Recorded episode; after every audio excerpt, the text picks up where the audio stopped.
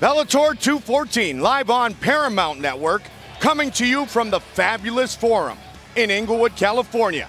We kick off tonight's action packed card with the Bellator debut of Adel Altamimi as he takes on Brandon McMahon in a featherweight feature fight. McMahon goes for the takedown. Adel Altamimi does a great job with a Kimura grip, brings him over and immediately switches to the armbar, traps that arm, gets it straight, brings him over. Nothing to do once the hips extend but to tap. That is what we call transitional MMA.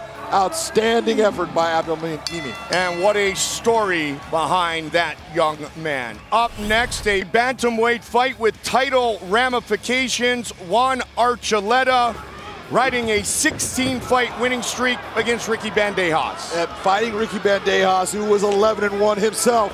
And in the beginning of this fight, he was dictating the pace and location of the fight, but Ricky started to get that range. He started to see things, and the fight became much closer. Archuleta was able to get him down at times, but not keep him down. And there were shots like that from Bandejas that kept it close for him. It was the pace.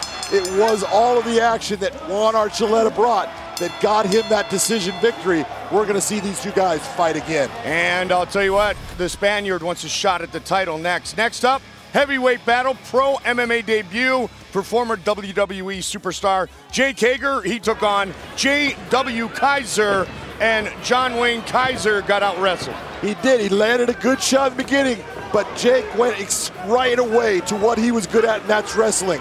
Got that head and arm choke, started to squeeze, even didn't pass the leg. He didn't have to. That's what length and strength will do for you. That was an outstanding first MMA victory for Jake Hager.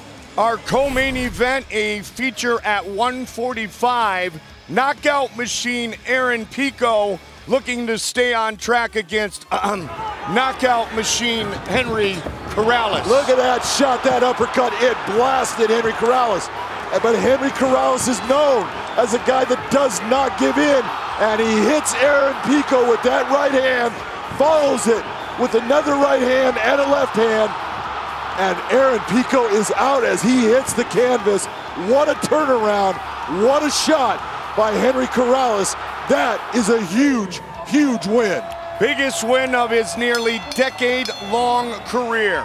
And in tonight's Paramount Network main event, the finals of the Heavyweight World Grand Prix, Ryan Bader, Fedor Emelianenko.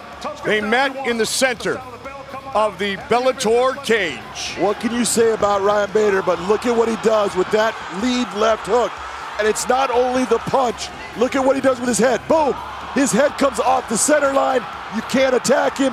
It was a perfect shot. Fedor was looking for the right hand. He got hit with something he did not see, and that was the end of the fight. What a win. Five seconds, Big John, is all it took. He has the heavyweight belt, the Grand Prix belt in the heavyweight division, the light heavyweight belt. For the latest Bellator news and information, go to Bellator.com or the Bellator app. I touched Fedor one time and dropped him. Under the lights of Madison Square Garden. It's over! Matt Mitrione has done it! He knocked out the greatest Russian fighter of all time.